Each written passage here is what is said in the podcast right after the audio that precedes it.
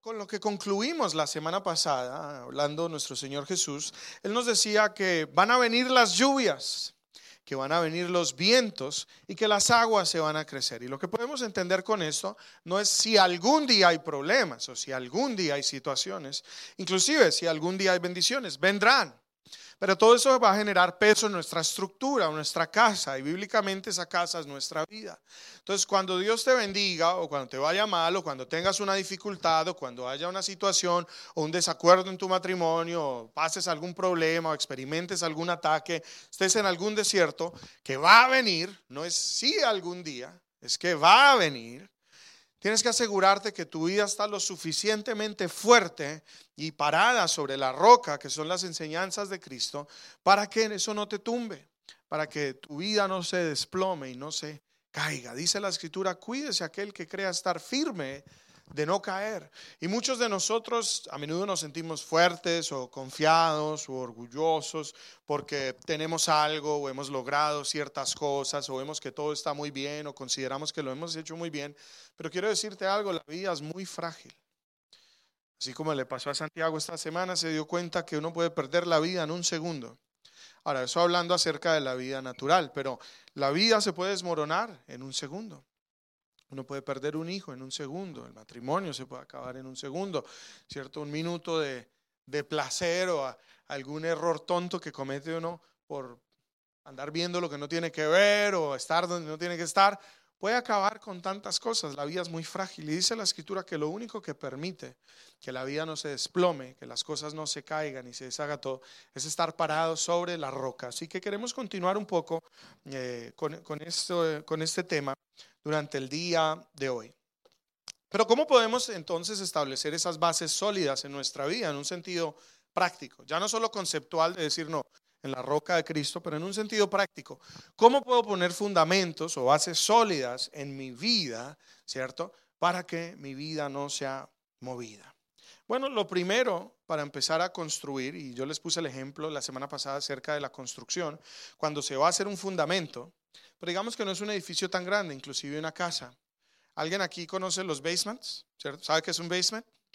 El basement, eh, sobre todo aquí en esta parte donde vivimos, se excava, ¿cierto? Hacen una excavación, ponen algo que se llama footing o zapatas y sobre eso construyen unas paredes de concreto o de bloque.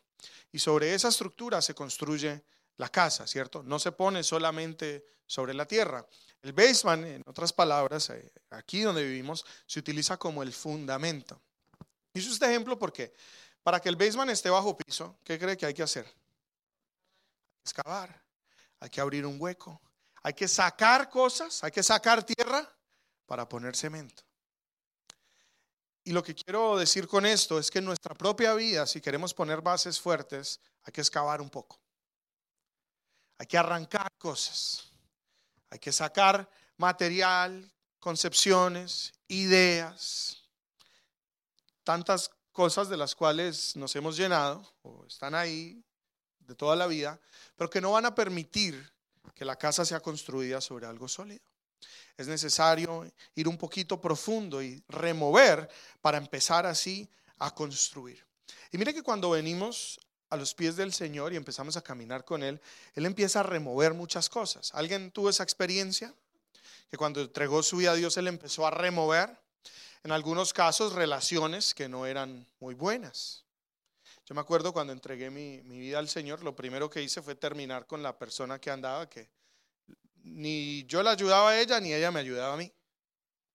Entonces dije, pues y, lo sentí, lloré y le dije, Señor, te entrego lo que sea. Me dijo, termina la relación. Yo, ah. quita. En mi caso, la música. Eh, hoy en día es muy fácil tener mil, dos mil canciones en el celular. Es más, ya no hay ni que descargarlas, solo en YouTube o Spotify. En mi época, y eso que no soy también, era con CDs. ¿Sí o no? Y uno no hacía streaming. Entonces, si querías mucha música, pues tenías que tener muchos CDs. Y yo me enorgullecía de mi colección. Yo tenía, ¿cierto? No sé cuántos, 200, 300 en el carro, ¿cierto? Debajo del asiento. Y, y una de las cosas que el Señor me dio testimonio es deshazte de eso. pues lo que escuchaba no era nada bueno. Corrompía y me llegaba a pensar cosas que tenía que estar pensando. Fue una de las cosas que tuve que arrancar. Como veía la vida y cosas que yo pensaba de la vida. Por ejemplo, a mí desde chiquito mi abuelo me decía, amigos no existen, amigos lo que usted tiene en el bolsillo. Entonces, para mí, de una u otra manera, la seguridad estaba puesta en el dinero. Y desde muy chico empecé a producir dinero y a buscar maneras de producir dinero. Y en parte lo que el Señor quitó de mi vida en algún momento fue el billetico. Andaba más quebrado que un bulto de canela. A veces no tenía ni para la Coca-Cola. Y bajé de peso. No. Cierto, yo desde que tengo memoria tengo carro. mi primer carro lo compré a los nueve años. Me compré un go-kart. un carrito, un kart, sí, esos de carreritas. Porque ni en el barrio me gustaba caminar. Yo decía, no, yo ando en kart. Y ahí para allá siempre me despojó el Señor. Y en algún momento me dijo, deshazte de tu vehículo. Y yo decía, Señor, no entiendo por qué. Pero me llevó a deshacerme o sacar cosas de mi vida. Yo pensaba que esas cosas no eran importantes. Yo decía, pero ¿por qué? O sea, el carro. Pero lo que el Señor estaba haciendo era removiendo para quitar las cosas en mi vida que me estaban contaminando, que me estaban poniendo en lugares, en posiciones y con personas que realmente estaban era destruyendo mi vida, ¿cierto? Y él empezó a añadir las cosas que tenían que estar allí, él empezó a reconstruir, por así decirlo. Entonces, lo primero que te quiero decir hoy, si realmente quieres poner un fundamento sólido en tu vida, permite que el Señor remueva cosas de tu vida. Es absolutamente necesario. A veces eso se va a sentir como que estás perdiendo. A veces va a doler, ¿cierto? Cosas van a arrancar, eh, arrancarse tuya. Un tumor, que es un crecido insano, es algo malo que no, no debería estar allí, duele cuando se arranca. Muchas veces lo tienen que hacer quirúrgicamente, te tienen que operar, hacer una cirugía para arrancarlo. ¿Es bueno que lo quiten? Definitivamente. En ocasiones, si no lo quitan, te puede dar cáncer. Muchos son cancerígenos. Entonces es necesario arrancarlo y sabe, arrancar duele. Y lo digo porque la gente a veces piensa que con Dios va a ser fácil, chévere, rico, sabroso, qué bendición, aleluya, gloria a Dios. Y no, seguir a Dios muchas veces duele. Muchas veces se siente como perder, muchas veces es arrancar, es voluntariamente despojarse, pero esas cosas son buenas porque es tal como excavar en la tierra para permitir que pueda uno empezar a poner cimientos y el Señor quiere poner cimientos en tu vida. Entonces, tenemos que entender que hay que arrancar cosas. ¿Y qué cosas? Bueno, muchas veces eran amistades, para algunos eran trabajos. Por ejemplo, solo pongo un ejemplo, pero eh, le sucede a mucha gente que cuando toma la decisión de seguir a Dios y empezarse a congregar, preciso le sale un mejor trabajo donde le pagan más. Solo un inconveniente. ¿Cuál es el inconveniente? Ah, no solo me ha pasado a mí, ¿no? Es exactamente en el mismo horario que usted se comprometió a congregarse y a disipularse. Qué bendición, mire, le di mi vida a Dios y mire, no se abó. No se deje engañar. Muchas veces es el enemigo, ¿cierto? Poniéndote cosas enfrente para que no tomes la decisión, no, no puedas perseverar en la decisión que ya decidiste en tu corazón. Entonces, a veces hay que despojarse inclusive de trabajo, de nuevo, de amistades, de relaciones, de cosas que no nos hacen provecho, de pronto de las cosas que para nosotros son diversión, ¿cierto? O lo que nos gusta hacer en ocasiones, porque no nos está edificando. Pero hay cosas aún más fuertes de pronto de las que hay que despojarse. Y eso es el entendimiento que nosotros tenemos de la vida, los lentes a través, a través de los cuales vemos la vida. A esto me refiero de pronto a la cultura, ¿sí o no? Eh, aquí cada quien no se conoce con otro latino. ¿Y usted de dónde es? No, mexicano, argentino, chileno, peruano, colombiano, sí o no, cubano. Cada quien es de un lado y, nos enorgullecemos de pronto de nuestra nacionalidad, sí o no. Mucha gente tiene la banderita en el carro y es que yo soy así. O, a veces hasta más regionalistas, no solo de un país, sino yo soy caleño. ¿Sí o no? Yo soy bogotano, yo soy paisa. Eh, pensamos en, en esas regiones, pero ¿sabe qué pasa? Cada una de esas regiones tiene su propia cultura. Cada país tiene su propia cultura. Y en la mayoría de casos, si no en todos, esa cultura dista mucho a la cultura del cielo o a la cultura de Dios. Es tan fuerte esto que uno le dice, la reunión es a tal hora, hora canadiense, hora latina.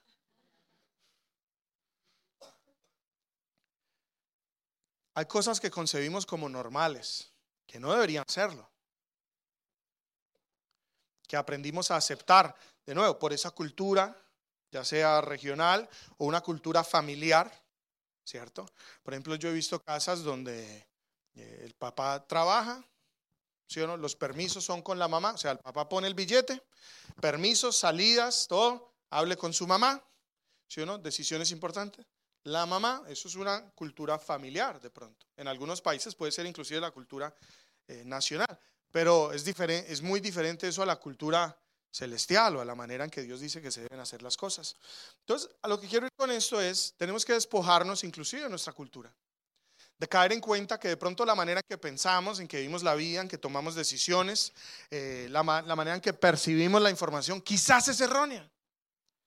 Quizás está mal. Dice, amigo, amigo el ratón del queso. En mi país hay un dicho que se dice, hay que ser abeja. Y eso se refiere a ser, a ser listo, a verle la doble a todo, a ver cómo saco la delantera. Diferente a la cultura del cielo. ¿Cierto? Pero tenemos muchas preconcepciones de este tipo y pensamientos que de una u otra manera gobiernan nuestra vida. Y si continuamos viviendo de esta manera, mire, uno no puede jugar básquetbol con las reglas del soccer. ¿Sí o no? Viene la ola y ¡pum! Inclusive daña la bola, le sale un chichón. Entonces, no podemos pretender caminar con Dios, ver fruto en Dios, que nuestra vida sea sólida, pero querer seguir haciendo las cosas como las hacíamos antes, pensando como pensaba antes, viendo la vida como estoy acostumbrado a verla y manejando las situaciones como las he manejado siempre. Porque no va a funcionar no va a funcionar. Y mucha gente se molesta con Dios, dice, pero es que yo a la iglesia, o yo ayudo, yo sirvo, yo esto, yo todo lo demás. Sí, pero únicamente va a funcionar lo que tú apliques. Dios no está obligado porque tú le haces favores o porque te estás portando mejor que antes a darte todo lo que quieres y hacer las cosas a tu manera, simplemente porque tú consideras que Él debe hacerlo. No, la vida y todo en el universo está gobernado por leyes, ¿sí o no? Por más que usted diga, tengo fe que voy a volar, va a caer y se va a partir la cara. Págala. Porque hay una ley, gravedad. Mire que la gravedad no existe para perjudicarnos, existe para que usted no salga disparado por esa pared porque la Tierra va viajando a una velocidad muy rápida. Nos mantiene con los pies sobre la Tierra, ¿sí o no? Entonces, las leyes de Dios no están para perjudicarnos, por el contrario, están para bendecirnos. Pero la gran mayoría de creyentes creemos sí en las leyes naturales, pero en las espirituales las violamos todas. Es más, ni las conocemos. ¿Qué día aquí mi amigo, Licho, fue allí, allí hay un chuzo que nos gusta ir, se llama Nairao, comiendo una sopita bacana, no sé. Sale el hombre y hace la U. ¿Qué pasó? Plip, plip. De una. Lo pararon. Ay, pero es que yo no soy de aquí, yo vengo de Ontario. ¿Hace cuánto llevan Alberta? No, ya algunos meses. usted es de Alberta. Sí, pero es que en Ontario, señor, usted ya no está en Ontario. Usted está en Alberta. Su tiquetón. Señor, pero ¿cómo es posible? Yo soy un hijo tuyo. Yo oro y le digo, Señor, protégeme. Es que la policía, si es mala. No. Eso está diseñado para que no venga otro carro y se choquen de frente. Está para protegernos. Y el desconocer las leyes no nos exime de tener que cumplirlas y obedecerlas. O de experimentar las consecuencias que vienen por romper la ley. A lo que voy con esto es que como creyentes vivimos a, las patadas prácticamente, a los golpes, de prueba en prueba, dolor en dolor, dándonos, y Señor, ya por fin entendí. Pero ¿por qué escogemos el camino difícil? de una otra manera porque no nos gusta despojarnos, no nos gusta morir, no nos gusta decir, límpiame, saca toda la basura. Hay mucha gente que dice, no, es que cuando alguien se vuelve cristiano dice, le lavaron el cerebro. Y sí, la verdad es que sí, yo no voy decir que no, le sacamos toda la porquería. A mí, gracias a Dios, me lavaron el cerebro porque yo estaba bien sucio. Y pensaba un poco de cosas que no son. Por ejemplo, a mi abuelo toda la vida me había dicho que uno para ser macho y para ser hombre tiene que estar con la gran mayoría de mujeres que pueda. ¿cierto? Y levantarse a todas, conquistarse a todas y tener dos y tres. Y lo hice por algunos años durante mi juventud. Pregunté cómo me fue. Muchos dirán, no, acá no. Sí, pero mal, porque sentía un vacío, tristeza, nada me llenaba, dañé la vida de muchas otras personas. Y oro que el Señor tenga misericordia de mí, que eso no se me devuelva en algún día. Pero son cosas de pronto que uno piensa, pero que bíblicamente no se alinean y que no nos van a permitir disfrutar de la vida que el Señor tiene para nosotros. Así que estas concepciones, estas ideas, esta, esta manera de ver la vida que de una u otra forma tenemos de lo que es normal y de lo que es correcto, eh, debe cambiar. Correcto para nosotros debería ser lo que Dios dice. He visto mujeres, por ejemplo, que cuando llegan a, los pies del Señor le dicen, no, es que el hombre es la cabeza del hogar. Sí, pero yo soy el cuello. Bueno, siga haciendo el cuello a ver cómo le funciona la cosa. Pero después no le esté quejando con Dios que la cosa no funciona y que Él no cumple sus promesas. ¿Sí o no? Eh, tantas cosas que de una u otra forma pensamos, vivimos, aplicamos, pero que no nos están dando resultados, no nos están funcionando. Mire, la palabra de Dios funciona. La palabra de Dios es verdad. Dice la escritura que sus promesas son sí, amén. Y si lo que estamos haciendo no nos ha funcionado y no está dando el fruto que Dios promete, realmente deberíamos es autoevaluarnos. En vez de evaluar a Dios, señores, que no estás cumpliendo. Mire que todo lo que el Señor hizo funciona. El sol sale todos los días. La luna, las estrellas, los ciclos, los seasons, ¿cierto? Las estaciones. Todo lo que Dios creó funciona. Entonces, ¿quién somos nosotros para ponerlo en tela de juicio y decirle, venga, es que usted me dijo esto y no lo está cumpliendo? Esa fue la conversación de Dios con Job, cuando Job va a reclamarle, le dice, es que usted dice y mire lo que hizo y no sé qué, ta, ta, ta. Y él le dice, ¿y dónde estabas tú? Cuando le puse límites al mar, cuando creé los astros, cuando hice las cosas, y todo me quedó bien, ¿sí o no? Sí. ¿No será que el problema es del otro lado? ¿No serás tú el del problema? Tengo una noticia para ti, dile a tu vecino, tú eres el del problema. No es Dios. ¿Qué estamos haciendo mal?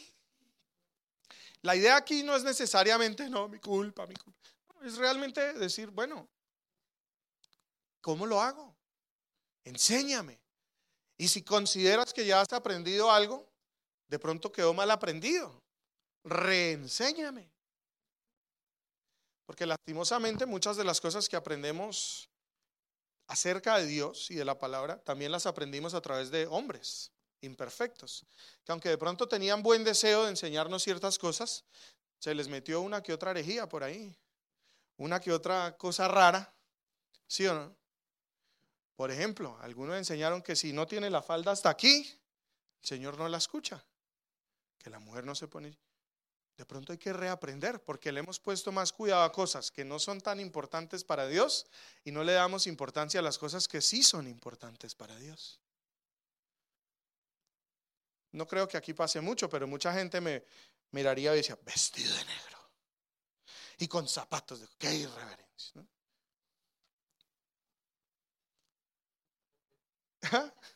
Perdón. Reprendo. Pero Puedo vestirme de corbata, camisa, traje, tener un corazón podrido, no perdonar, tener rencor, juzgar, acusar. ¿Me explico? A veces hemos aprendido cosas que no son tan importantes o que de pronto están torcidas con lo que Dios realmente espera de una persona. A lo que quiero ir con esto es que hay que reaprender y para reaprender hay que arrancar hay que remover, hay que quitar. Romanos 12.2 nos dice lo siguiente, no imiten las conductas ni las costumbres de este mundo, más bien dejen que Dios los transforme. O sea, no hagan lo que el mundo hace. El mundo no está hablando necesariamente al planeta Tierra, sino mundo quiere decir los sistemas, los pensamientos, las ideologías. Mire que hoy en día se habla mucho de ideología, ¿sí o no? Que la ideología de género, la ideología esos son pensamientos, formas de pensar, ¿cierto? O teorías. La Biblia nos dice, no imiten lo que hace la gente bajo esas ideologías, ni ustedes las crean. Dice, más bien, dejen que Dios los transforme. ¿Quién aquí quisiera ser transformado por Dios? Eso decimos, pero no nos gusta. Ah, yo estoy muy bien. A mí no me moleste, yo estoy cómodo, estoy chévere. Pero transformado, la palabra ahí es metamorfo, que viene de metamorfosis. Usted sabe, la oruga, el caterpillar, es un gusanito, ¿cierto? Feito, verdecito ahí. el hombre llega y empieza a tejer un cocoon. ¿Cómo se llama el cocoon? Un capullo. Y ahí básicamente se deshace, se descompone, y aunque son las mismas células y toda su esencia está, se reestructura y se reorganiza. Y en algunos días sale de ese capullo y es una mariposa. Mire que un gusano no vuela, una mariposa sí. Es el mismo ser, pero con otras habilidades, otras capacidades, otro aspecto. Y digo esto porque eso es lo que Dios quiere hacer en nuestra vida. Dios dice, te quiero transformar. No vas a dejar de ser tú. No necesariamente vas a perder tu esencia, pero sí va a quitar todo lo que te impide volar, va a quitar todo lo que te, impide, te, impide alcanzar tu propósito, alcanzar tu potencial. Quiere darte nuevas capacidades, habilidades, una nueva visión, un nuevo propósito, un nuevo sentido de vida y va a ser algo superior a lo anterior. Y si esa es la promesa que tengo de Él, entonces ¿por qué me cuesta tanto entregar? ¿Por qué me cuesta tanto morir? ¿O por qué me cuesta tanto soltar algunas cosas que tengo que soltar? Mira que Dios nunca te va a pedir que cambies o que entregues o que dejes algo si no es porque quiere darte algo superior. Nunca. En mi caso, les conté, apenas me convertí, el Señor me quitó a una persona. Y para mí fue triste. Pero si esa persona no hubiese sido quitada de mi vida, nunca hubiese conocido a mi esposa. Y puedo decirle, mi esposa se la lleva y de lejos es idónea para mí. Cuando yo pienso en lo que el Señor me entregó, yo digo, me gané la lotería. Me bendijo, me ha dado una gran bendición. Pero qué tal si yo me hubiera pegado tanto y no, Señor, es que no quiero estar solo. Es que la amo. ¿Cierto? Entonces a veces perder es ganar. Entregar, despojarse, morir, es únicamente para ganar. El Señor sabe los planes que tiene contigo y ha preparado mejores cosas de las que tú has pensado y te has imaginado. Entonces, es necesario morir, es necesario entregar, es necesario despojarnos. Y Él dice, no imiten las cosas del mundo, no hagan las cosas como están acostumbrados a hacerlas o de pronto como culturalmente las vienen haciendo, permitan que Dios los transforme. ¿Cómo me vas a transformar, Señor? Ahí mismo nos dice, les quiero cambiar la manera de pensar. En otra traducción más antigua dice, quiero renovar tu entendimiento. En otras palabras, quiero cambiar la forma en que tú piensas. Entonces, la respuesta a la pregunta que hicimos ahorita, ¿cómo me va a transformar Dios? Cambiando lo que pienso. ¿Cómo nos va a transformar Dios? ¿Quién quiere ser transformado? ¿Quién quiere cambiar lo que piensa? Ah, eso dice. Es que así lo hacía mi mamá, así lo hacía mi abuela, es que soy colombiano, es que soy hondureño. Shut up. Hay que cambiar. Dile a tu vecino, tienes que cambiar la manera de pensar. Dice que una vez eso ocurra, dice, entonces, diga conmigo, entonces, o sea, en otras palabras, cuando pensemos diferente, aprenderán a conocer la voluntad de Dios, que es buena, es agradable y es perfecta. Pero solo entonces, o sea, esa palabra entonces es una condición. Y lo que está diciendo es únicamente hasta que cambiemos la manera de pensar, podremos experimentar la voluntad de Dios. Quiere decir que hay muchas cosas que están en la voluntad de Dios para ti y para mí que no hemos experimentado. ¿Por qué?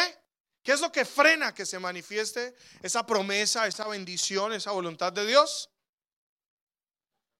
Nuestros pensamientos, nuestra forma de ver la vida, nuestra forma de reaccionar, las cosas que creemos o tomamos como verdad. Eso es lo que nos frena. ¿Quieres ver cosas nuevas? Hay que cambiar la manera de pensar. ¿Quieres experimentar todo lo que Dios tiene para ti? Hay que pensar diferente. ¿Por qué? Dice la escritura en el libro de Proverbios que así como el hombre piensa en su corazón, así es él. En otras palabras, tú eres el producto de tus pensamientos. Lo peor es que uno se engaña porque uno dice, no, yo no pienso eso, pero mire cómo actúa.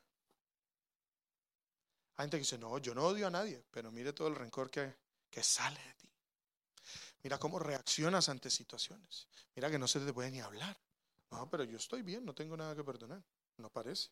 O sea, la evidencia demuestra lo contrario. ¿Me explico? Entonces, como el hombre piensa, Así es Él. ¿Quieres saber qué piensas tú realmente? ¿Qué sale de ti? ¿Cómo eres? ¿Cómo respondes? ¿Cómo manejas la presión, la desilusión, el engaño, los problemas, las circunstancias? ¿Cómo ves la vida? ¿Para qué trabajas? Para antes dice, Dios es lo más importante para mí. Muéstrame cómo inviertes tu tiempo. De pronto estás engañado. Dios es lo más importante para mí. Muéstrame tu chequera. Bueno, ahorita no tu chequera, tu statement, porque ya casi no usamos cheques, tus email transfers. Y se empieza a dar uno cuenta que lo que uno dice que piensa no es lo que piensa. Que pensamientos ocultos que Dios sí conoce. Y a causa de esos pensamientos es que no puede darnos las cosas que realmente nos quiere entregar. Entonces es necesario renovar la mente. ¿Cierto? Entregar para que Él pueda empezar a colocar nuevas cosas allí. Como le decía ahorita, el universo está gobernado por leyes divinas que se manifiestan tanto naturalmente, y esas las conocemos, ahorita puse el ejemplo de la gravedad, pero también hay leyes espirituales, que son tan reales como las leyes naturales. Son igual de reales. Hay gente que las cree o no. Pero el hecho que tú creas o no creas no lo hace mentira. Mi mamá cuando tenía 10 añitos se vio la Mujer Maravilla. Y ella creyó que podía volar. Entonces salió por las escaleras, fue corriendo, saltó. Mujer Mara, paca, taca, taca, taca. Se partió un brazo. Es que yo creo que puedo volar. Puedes creer lo que tú quieras. Pero la verdad es la verdad. Y nadie la cambia. Yo no creo en lo espiritual. Tú puedes creer lo que tú quieras, pero la verdad es la verdad. Y nadie lo cambia. Hay leyes espirituales. Una de ellas, por ejemplo, honra a padre y madre para que tengas buena y larga vida. En otra traducción dice para que disfrutes de buena salud y tengas eh, que disfrutes de una larga vida. Dice, pero es que no se lo merece, ese desgraciado nunca estuvo ahí ni puso la cara. Ah, él tendrá otro tipo de vida. Tu función es honrarlo. ¿Por qué? Porque tú quieres tener buena, saludable y una vida que puedas disfrutar. Entonces, ¿qué pasa? Ay, yo no creo. Hay gente que se enferma y no sabe por qué. Hay gente que todo le sale mal y no sabe por qué. Hay gente que no disfruta nada. Están en Disney World y están pensando, ay, ay, ¿ahora cómo va a pagar? No, no puede disfrutar. ¿Por qué? Muchas veces tiene que ver con que no honra a sus padres. Es una ley espiritual. Y como esta, hay tantas leyes. ¿Qué pasa? Los cristianos las desconocen. Los hijos de Dios las desconocen. Entonces vivimos orando, clamando y pidiéndole a Dios por cosas que nunca van a suceder. Mire, yo quiero que nuestra esperanza no sea en vano que no estemos esperando y creyendo por cosas que algún día va a cambiar. Este sí es mi año, eso llevas diciendo hace 10 años. Le iba mejor cuando le daba la vuelta a la manzana en cansolcillos amarillos y se comía las 12 uvas. Y dice, pastor, es que esto es más difícil, no me funciona. ¿Qué pasa? Porque creemos tantas cosas y peor aún, oramos y vivimos pidiéndole a Dios cosas, pero rompiendo leyes que desconocemos, que nuestra mente no ha sido renovada. Y por ende no vemos el fruto que queremos ver. Si quieres ver algo diferente, tienes que hacer cosas diferentes, no solo orar al respecto. Más que orar para que Dios haga cosas, mire, Dios nunca va a hacer lo que Él le pide a usted que haga.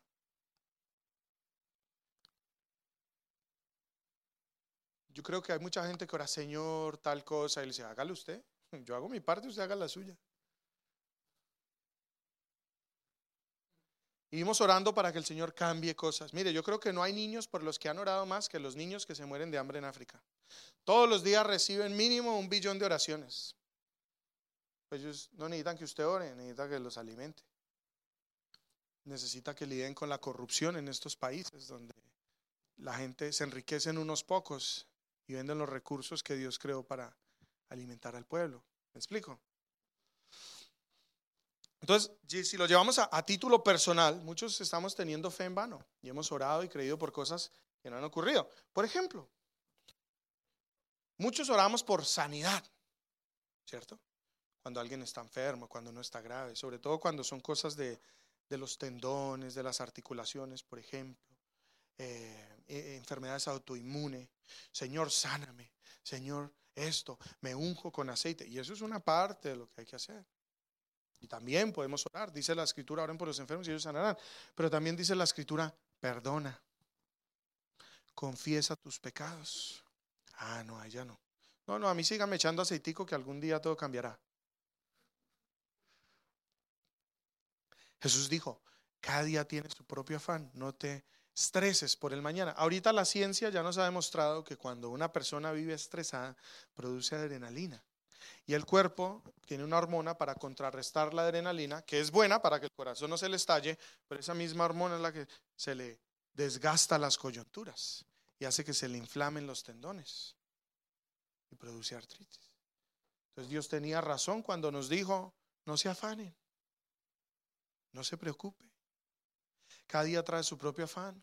Traigan sus cargas a mí, yo les daré descanso. Hasta esos son principios que mejoran tu salud.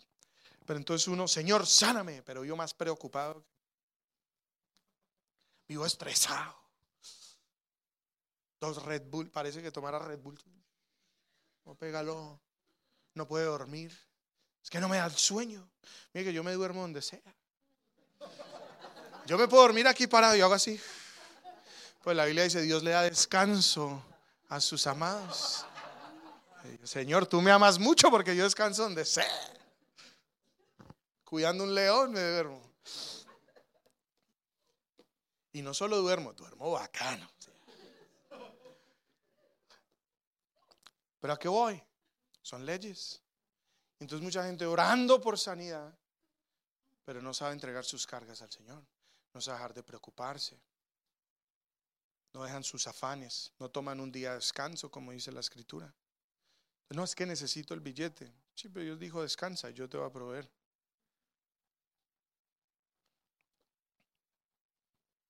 Rompemos leyes espirituales, pero queremos que Él haga. Y no funciona así.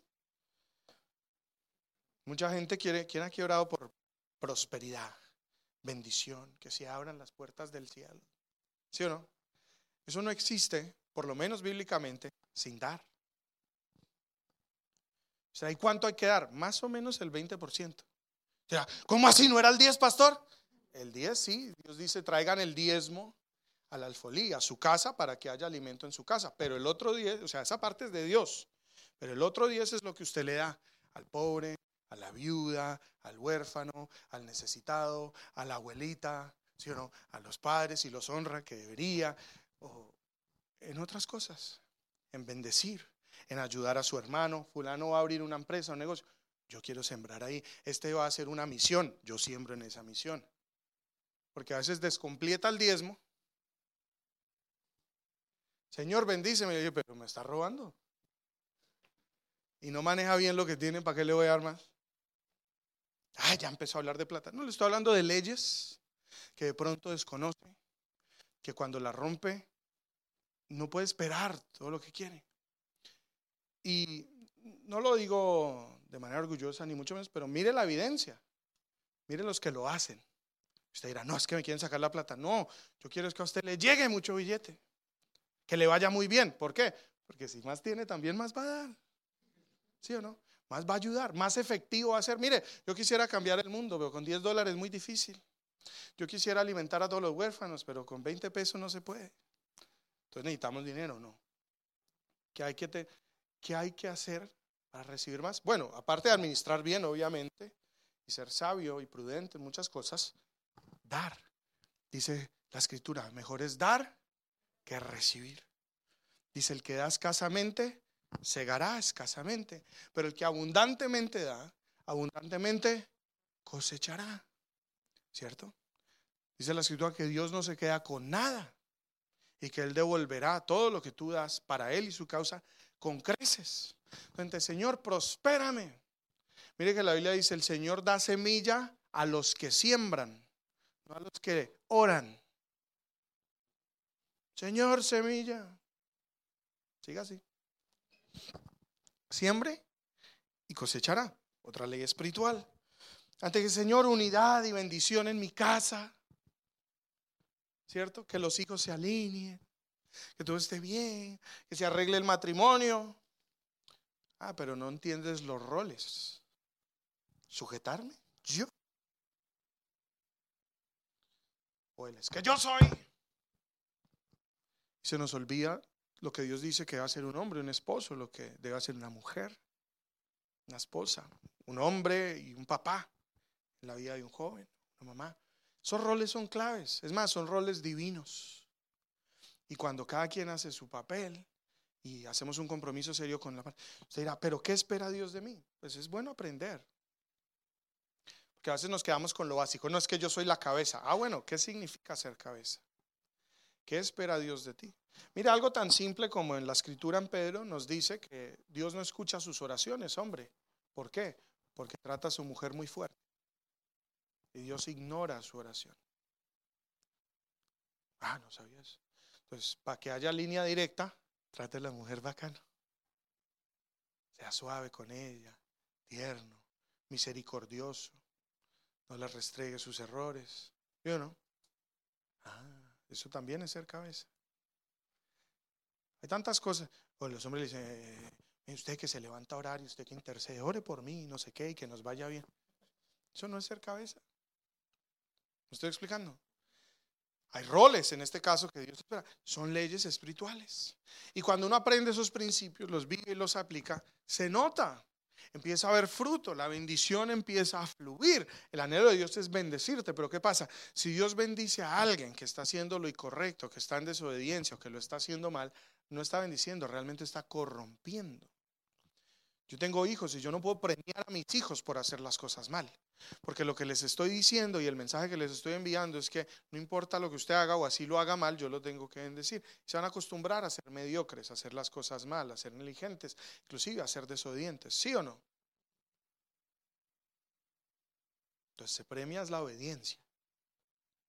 Y en este caso, Dios premia también la obediencia y los principios, las bendiciones empiezan a fluir cuando nos alineamos a estos principios divinos. Juan 8, 32 nos dice lo siguiente. Conocerán la verdad y la verdad os hará libres. ¿Qué nos hará libres? Dice cono qué? La palabra conocerán, ¿usted sabe qué significa bíblicamente? Significa dos cosas. Aprender y relacionarse con. En otras palabras, mucha gente cree conocer la verdad, pero no la conoce. De pronto la sabe, pero no la conoce. Por ejemplo, ¿alguien sabe aquí que tiene que hacer algo y no lo ha hecho? Eso no es conocer, es lo opuesto. ¿Sí o no? Conocer bíblicamente es la, es la palabra, es la misma palabra que se usa para la intimidad sexual. Por ejemplo, dice que José conoció a María. No es que le dijo, hey María, mucho gusto. No, es que estuvieron íntimamente.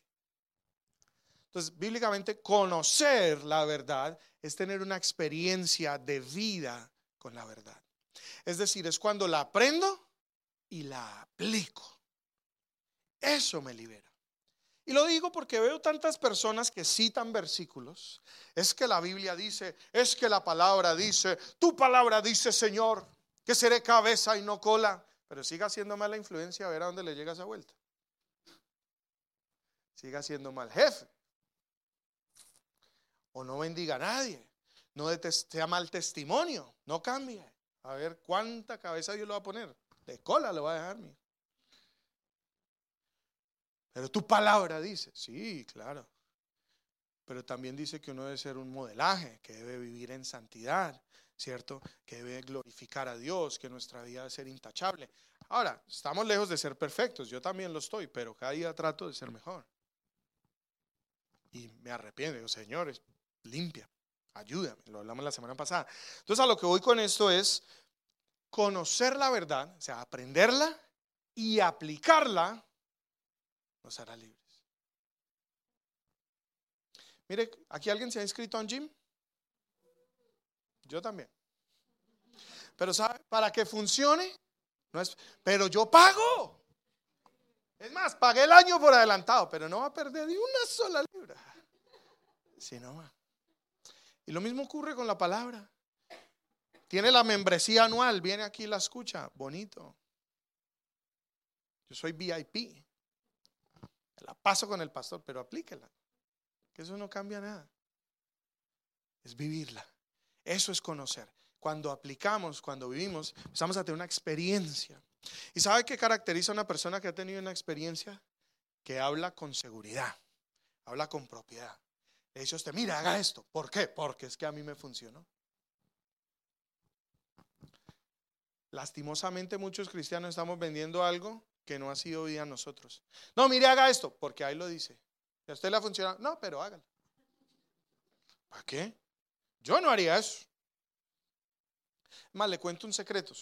No quiero aquí que suene feo, ni estoy juzgando a nadie, pero la razón principal por la que yo no fui cristiano por muchos años, aunque estaba rodeado de cristianos, porque no veía fruto. Su papá me decía, no, es que honrar a Dios vale la pena, Dios prospera. Y no tenían ni para la renta. Yo decía, papá, a mí me va mejor que a ti. Y no hago nada bien. Y no doy plata. Y me iba mejor.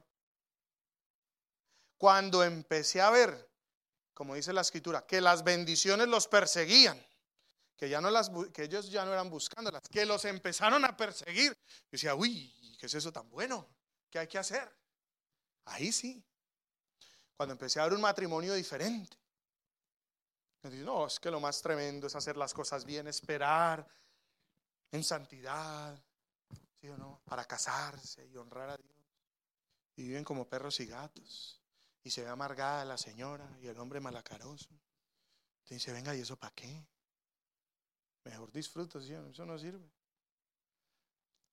A lo que voy es que de un árbol, ¿sabe cuándo nos queremos acercar a un árbol y quitarle? Cuando el fruto se ve apetecible.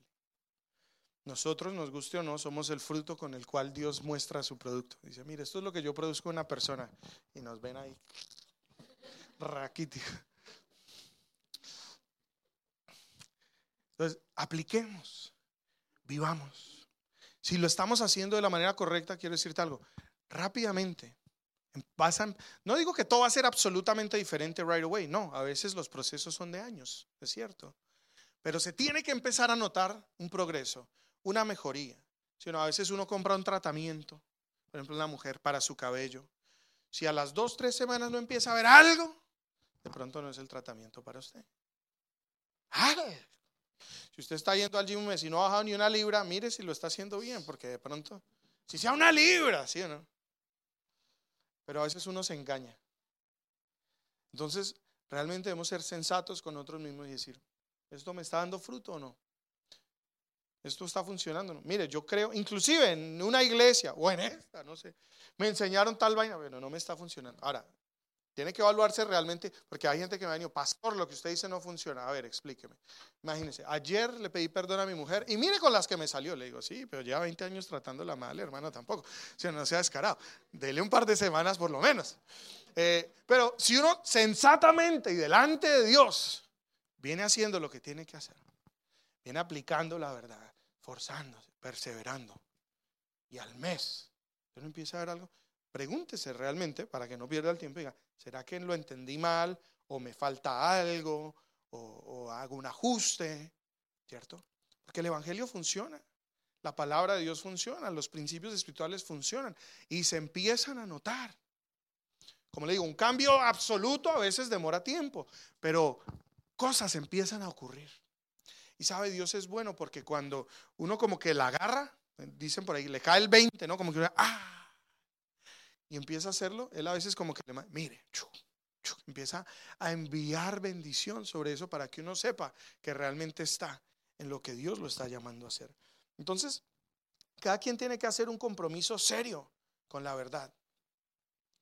Y de nuevo, según estudiamos la semana pasada, la verdad es la palabra del Señor. Y son los principios eternos que están en su palabra. Son los mismos principios que están desde hace miles de años.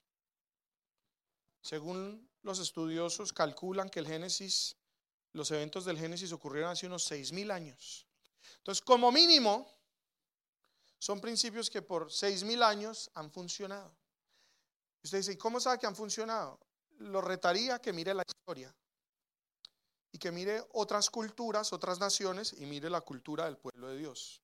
Inclusive ahí mismo en la escritura puede leer, por ejemplo, reyes, crónicas, jueces, pero hay muchos otros libros de historiadores Mire lo que han hecho otras culturas y, lo que, y el fruto que han obtenido.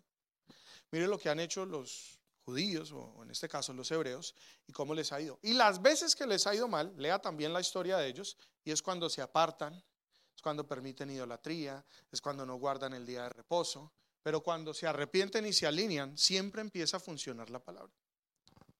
Mire que en, los Dark Ages, ¿cómo se llama? La era medieval, eh, una peste fuerte en Europa y se empezó a morir la gente. Se morían, morían, morían, morían. Y había un grupo de gente que no se moría, los judíos, no se enfermaban. Y entonces la gente empezó a pensar, dijeron, nos hacen brujería. Eso es lo que está pasando. Nos hacen brujería, nos están matando. Lo empezaron a perseguir. Y después con el tiempo se dieron cuenta que había una gran diferencia entre ellos y otros. Antes en la antigüedad pues no había acueductos y cañería y agua como la hay hoy en día. Entonces, en la entrada de las casas tenían un bol, ¿cierto? Con agua y la gente llegaba y se lavaba las manos. Solo había un problema, que usted se lavaba con el agua de los 100 anteriores que llegaron. En la Biblia, por ejemplo, dice que cuando usted se lave las aguas, que sea con agua corriendo, con agua nueva y fresca, no con agua posada. Un principio tonto, pues simple, ¿no? Se morían millones y a ellos la, enfermedad no los tocaba. Pero es que a mí me gusta el agua posada, haga lo que quiera. Pues pues no le reclame a Dios, ¿por qué me enfermé? ¿Por qué tengo eso? Porque los principios que Él puso ahí son para bendecirnos. Las cosas que Él enseña son para nuestro beneficio, son para ayudarnos, son para que el mal no pueda llegar a nuestras casas. Me estoy explicando. Entonces, cambiar nuestra manera de pensar. No importa cómo vienes haciendo las cosas toda tu vida. Toma la decisión de una vez por todas y yo prefiero honrar a Dios. Aunque no lo entienda del todo, aunque de pronto no tenga total sentido para mí, aunque de pronto no tengo la comprensión en este momento, simplemente voy a obedecer y el testimonio mismo de su propia vida le va a convencer de que es la realidad. Cuando empiece a ver el fruto. Hay cosas que yo todavía no sé el por qué. Hay gente que me dice, pastor, ¿por qué? Le digo, cuando sepa me cuenta, porque yo no sé. Cuando esté con el Señor algún día le preguntaré, pero lo único que yo le digo es que funciona y lo voy a seguir haciendo porque me ha funcionado. ¿Lo entiendo? No, pero lo creo. ¿Por qué? Porque funciona. Y porque Dios lo dijo. Y seguramente Él tiene un poquito más de sabiduría y un poco más de razón que yo. Entonces hay que hacer un compromiso serio de nuevo con conocer la verdad. Aprenderla primero y ponerla en práctica. Ponerla en práctica, ¿cierto? Únicamente cuando empiezas a hacer eso, vas a empezar a vivir y a experimentar las cosas que Dios promete para ti. Juan 3.2, y ya casi voy cerrando si me ayudan los de la alabanza, pero en Juan capítulo 3, versículo 2, nos dice esto. Dice, amado, es un saludo, Deseo que tú seas prosperado en todas las cosas. ¿En qué? Eh, bacana, ¿no? ¿A quién le gustaría prosperar en todas las cosas? Hay unos por aquí que no. ¿A quién le gustaría? Amén. Y que tengas buena salud. ¿A quién le gustaría tener buena salud? Mira la condición. Será así como prospere tu alma. Quiere decir que la prosperidad, la bendición y la salud de nuestra vida estar directamente y proporcionalmente atada a la prosperidad de nuestra alma. ¿Y qué es esa prosperidad de nuestra alma? No le puede depositar billete al alma. No es que tengo un alma prosperada. Tengo la plata aquí. No. ¿Cómo prospera el alma de una persona? Relacionándose con la verdad, experiencias con la verdad. No puede decir que una persona que su alma está próspera, si está sana, si es libre, si no tiene adicciones, si vive en perdón, si no está ofendido, si siempre tiene gozo, si es amable, si es bondadoso, si tiene fe, si tiene dominio propio, que son las cosas que nos dice Gálatas 5:22, el fruto del Espíritu. Creo que si usted lee eso se podrá dar cuenta paralelamente lo que es un alma próspera. Entonces mire que buscamos tanto la prosperidad en nuestra vida. Y no solo estoy hablando de dinero. Buscamos la prosperidad en nuestro matrimonio, que nuestra relación florezca. Prosperidad sexual, ¿no? que la, la vida con la pareja sea wow. Y mire que esas cosas, o bueno, la relación con los hijos y todas las otras áreas, o sea, el bienestar en las diferentes áreas de la vida, según la escritura, según Dios, es directamente proporcional a nuestro entendimiento y experiencia con las verdades que Él estableció. Si las conoces y las aplicas, tiene bienestar en esa área. Conoces y aplicas en otra área, empieza a venir bienestar o prosperidad en esa área. Y muchas veces llegamos, empieza a mejorar la cosa y llega a un buen punto. Pero dice la escritura que Dios quiere que vayan de gloria en gloria. ¿Quién aquí ha llegado a tener suficiente dinero que diga, yo ya no quiero más? ¿Alguien? Venga, llore por mí. No por ambicioso. Yo vivo contento con lo que Dios me ha dado. Pero hay tanto más que quisiera hacer. Hay tantos más proyectos que me gustaría empezar. Tantas más iglesias que me gustaría plantar. Tantos orfanatos y niños que me gustaría poder apoyar y colegios que me gustaría construir. Que me faltan muchos millones. Entonces quiero más, no porque sea un avaro que necesito y que no estoy satisfecho con lo que tengo, no porque entiendo que Dios quiere hacer más. ¿Me estoy explicando? Lo que estoy tratando de decir con esto es que no está mal querer más. Y si eso, puse el ejemplo del dinero porque creo que es un área en la que todos podemos decir, sí, quiero más. Pero si en esa área anhelas más prosperidad, ¿por qué no anhelas más salud? ¿Por qué no anhelas una mejor relación y mejor comunicación con tu pareja? ¿Hay más? Que ya vivo en la gloria. Hay más. Sé que muchos ya están sobrados. Con los hijos. No, es que tengo buena relación. No importa. Dios quiere que sea mejor. En tu servicio y lo que haces por Dios. No, es que ahí está chévere. No, Dios quiere más. Dile a tu vecino, hay más. Y Él anhela que prosperes, que continúes prosperando, no en un área. Porque a veces como ser humano solo queremos en la una o en las dos áreas que es muy evidente. En las demás, ahí déjeme bien que estoy cómodo. ¿Sabe qué le pasa a una mesa si usted le alarga una pata? Dos. Queda bacana, pero ya no sirve para mesa, es una rampa. Se le cae todo lo que le ponga. Dios necesita que crezcas en todo, que prosperes en todo. Y entonces hay otras áreas que no han prosperado porque hay ciertas áreas en las que no has crecido. Mira, pero esta área no tiene nada que ver con esto. Por ejemplo, para mucha gente la bendición económica no se le ha manifestado porque su matrimonio aún no está bien. Y usted dice, ¿pero qué tiene que ver? Si yo vivo los principios financieros y diezmo y siembro y soy responsable y manejo bien las finanzas, sí, pero te puede acabar el matrimonio si Dios te da más. Si Dios te ese negocio que has creído, si prospera esa inversión que has hecho, puede que se le acabe la cosa. ¿Y para qué darle? Para que después lo tenga que partir en dos. Y se lleve toda la, la plata al abogado. ¿Sí o no? A veces Dios no le da más porque le dice, mira a tus hijos, me preocupan. Y de pronto que, y fue el caso de mis padres, que el Señor nos mostró en algún momento que la razón por la que no les estaba dando, aunque todas las otras áreas ya estaban bien, el única área que cogía era los hijos. Papá lo primero que quiso hacer fue regalarme un auto.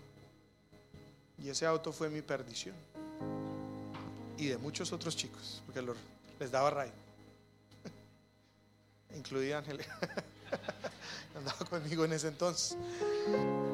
Entonces a veces uno, es que si el Señor me bendice, y entonces ¿qué va a hacer? Voy a diezmar, voy a sembrar en misiones. Mis padres hacían eso. Pero como hijo también me soltaban el billetico. Y eso me estaba corrompiendo a mí. Entonces el Señor cortó el flow. Y hasta que como hijos no nos alineamos y entendimos para qué era que el Señor nos bendecía, nos soltó un nuevo nivel o una nueva dimensión de bendición. Me estoy explicando. Pues Dios anhela que prosperes de una manera ecuánime, de una manera, en inglés se dice wholesome, integral, completa. No ignores ciertas áreas de tu vida. Tú ves, no, es que en esta estoy muy bien, chévere, y en las otras. Ponle cuidado y permite que el Señor renueve tu mente en esa área. que cambie lo que tenga que cambiar, que escabe inclusive y que arranque de ti lo que tenga que arrancar. Es bueno reaprender. es que yo he estudiado mucho, no importa. Si no estás viendo el fruto, cambia tu manera de pensar. Dile, Señor, reenséñame porque de pronto entendí esto mal. Y cuando, cuando viene esa verdad, aplícala, ponla en práctica. Yo por eso los animo mucho. Yo, creo que casi todas las semanas se lo digo, aunque todavía veo que no han tenido la revelación, pero escriban lo que se predica. Por varias razones. Uno, para que se acuerde. Dos, para que lo tengo en notas. Es que eran tres pasos. ¿Cuál era el segundo? Nadie se va a acordar en su casa. Yo salgo y le digo, venga, ¿y qué tal la preca? Buena, pastor, buena. ¿Qué fue lo que más te gustó? Espere a ver, me acuerdo. No, una parte que usted, sí, ¿cómo fue que dijo, pastor? Yo no sé. Escriban. Uno, para que se acuerde. Dos, para que tenga la parte. Y tres, para que usted vaya a la Biblia y verifique. Que yo también me equivoco fin al cabo usted necesita palabra, necesita palabra de Dios. Yo le estoy dando pistas en dónde está cada cosa para que usted vaya y mire. Pero cada quien tiene que ser diligente en ese aspecto, me explico. Y si hace eso y lo aplica y lo empieza a vivir y lo empieza a hacer, va a empezar a ver fruto. Va a empezar a ver fruto.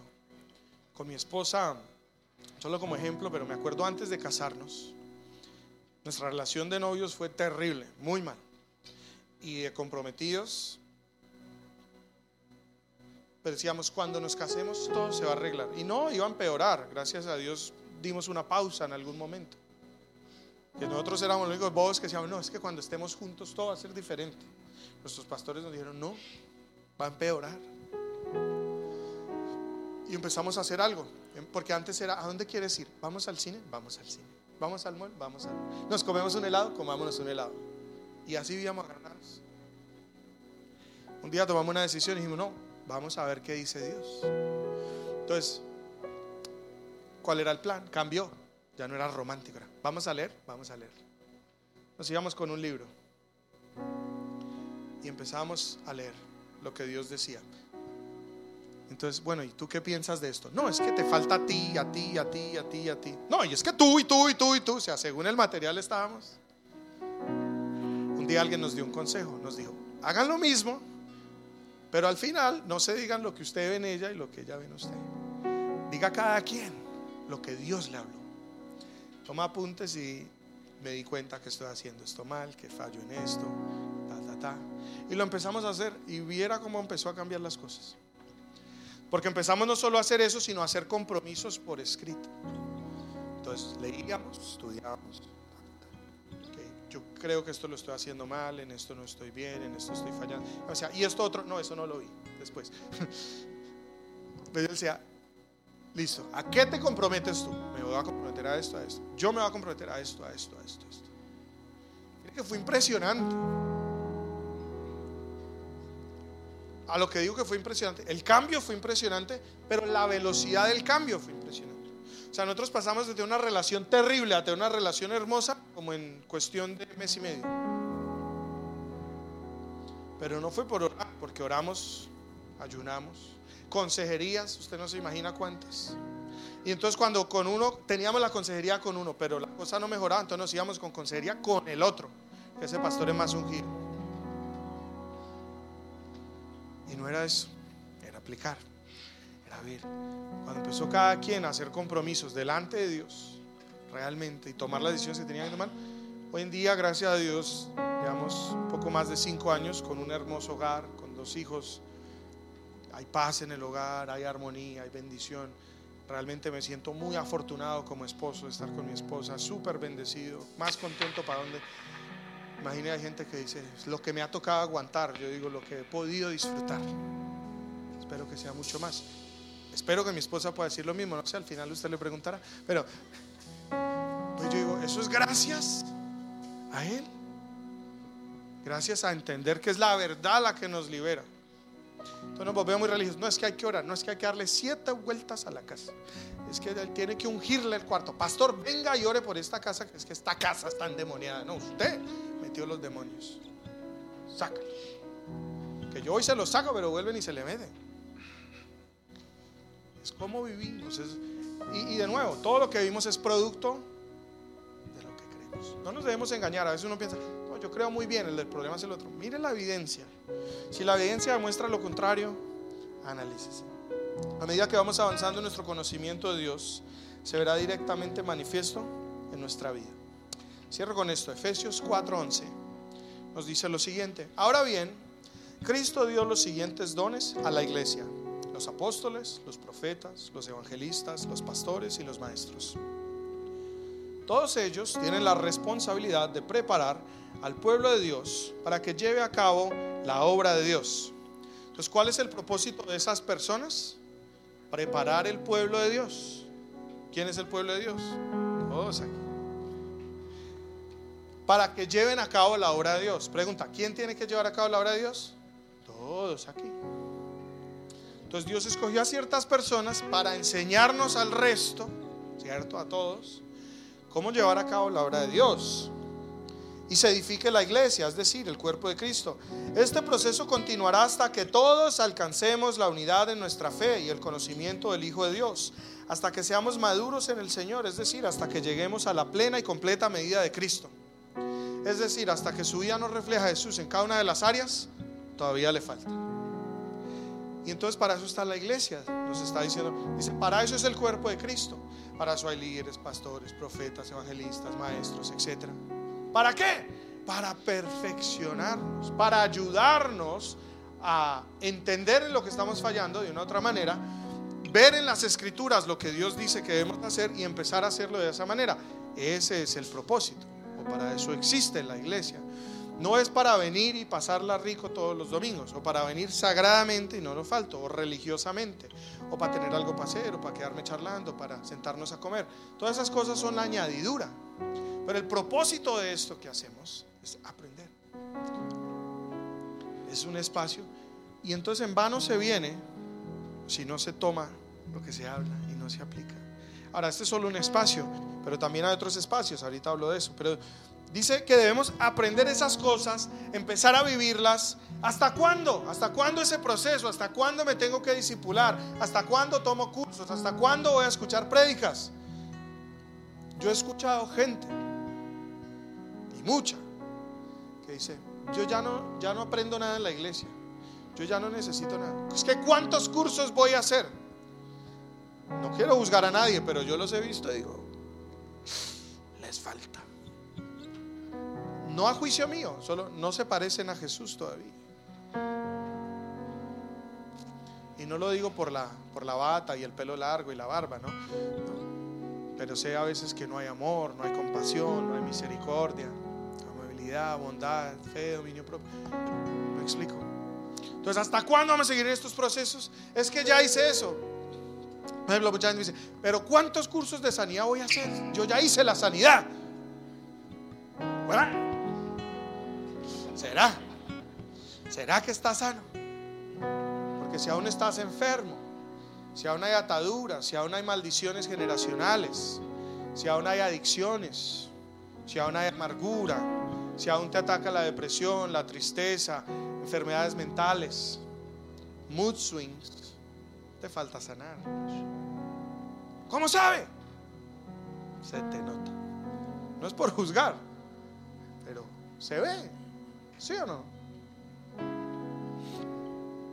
Entonces, ¿hasta cuándo estos procesos? ¿Cuántas veces sean necesarios?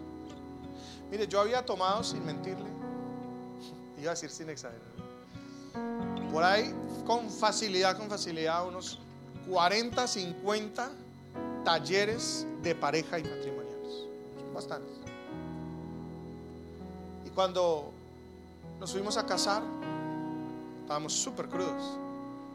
Es más, yo podía haber dictado un taller. Me lo sabía. Yo había hecho los PowerPoints, ponía ejemplos, participaba. mis papás son conferencistas y su enfoque principal es la relación de pareja. Entonces yo he ido, yo creo que más de 50, la verdad. Y por todo el mundo, ¿ah? Los he hecho en Colombia, en México, por aquí, por allá. Me han puesto ejemplo, paso adelante, paso al frente. Y eso no significa que mi matrimonio era bueno. ¿Sabe cuándo fue bueno? Cuando empezamos a aplicar uno, y fuimos a otro, pero ya no porque tocaba ir, ya no porque era un evento de la iglesia, sino porque necesitamos evaluarnos y ver en qué estamos fallando y hacer compromisos para que esta cosa mejore. Y ahorita, y eso que tengo un matrimonio, considero yo bastante bonito. Usted me dice, hay un taller de parejas, créame que yo voy. Me inscribo y voy, y lo tomo y lo escucho. Porque aunque creo que estamos o disfrutamos la relación, creo que me falta mucho como esposo, como papá. Creo que puedo mejorar. Y quiero ir a algo mayor, aunque es bueno lo que tengo. ¿Me explico? Que ese sea el corazón de una u otra forma de todos. No se canse de aprender, no se canse de conocer lo que Dios dice. Más bien apasionese y sepa que siempre hay más. 14. Entonces ya no seremos como inmaduros niños o sea, si no somos como Cristo, ¿cómo somos? Como un niño inmaduro. No seremos arrastrados de un lado para el otro, ni empujados por cualquier corriente de nuevas enseñanzas. No voy a hablar de otros temas así que muy polémicos, pero algo simple. La crianza de los hijos. Ay, no, no regaña al niño. Se trauma. ¡Ah! Marita, Retorógrada, ¿usted qué le pasa? Usted puede creer lo que usted quiera y lo que diga la psicología. En el Dios que yo creo dice, el que no corrige a su hijo, lo condena y su hijo será una vergüenza para sus padres. Si usted permite que un hijo deshonre a su mamá, por ejemplo, más tarde dice que será una vergüenza para sus padres cuando crezca va a avergonzar a su familia, lo que dice la palabra. Y la evidencia me lo ha demostrado. Dice, el que esconde la vara de su hijo, lo condena. Yo no quiero condenar a mi hijo. Dice la escritura, el que ama, reprende, corrige. Yo prefiero creerle al hombre. ¿Cierto? Y uno dice, ay, es que tal, hay un estudio hay un libro. En 20 años veremos el resultado del estudio y el libro. Claro, porque es que ahorita no se nota. Son teorías. Vívalo y en 20 años hablamos de verdad. Por mi experiencia, acordándome de niño, yo conozco papás que criaron sus hijos como dice la palabra y otros que tuvieron mejores ideas. Pregúnteme quiénes son los excelentes hijos hoy en día y quiénes no son tan excelentes. Entonces yo digo, pues, por lo que vi, ya escogí. Yo no quiero, no, probemos a ver cómo salen las cosas. Mire, con un hijo yo no quiero experimentar, yo quiero ir a la fija. En mi matrimonio yo no quiero ponerme a experimentar. Tengo que estar con ella hasta que la muerte me separe. Entonces, parece que va a ser larga la vuelta. Entonces, la quiero disfrutar, no sufrir. No quiero tener un hijo de 15, 20 y no saber dónde está, qué hace, qué duro son situaciones difíciles. Entonces démosle la razón al Señor y hagámoslo como Él dice. No nos dejemos llevar por personas que intenten engañarnos con mentiras tan hábiles que parezcan verdad. En cambio, hablemos la verdad y con amor. Y así creceremos en todo sentido hasta que parezcamos más y más a Cristo, quien es la cabeza del cuerpo, que es la iglesia. Pongámonos de pie.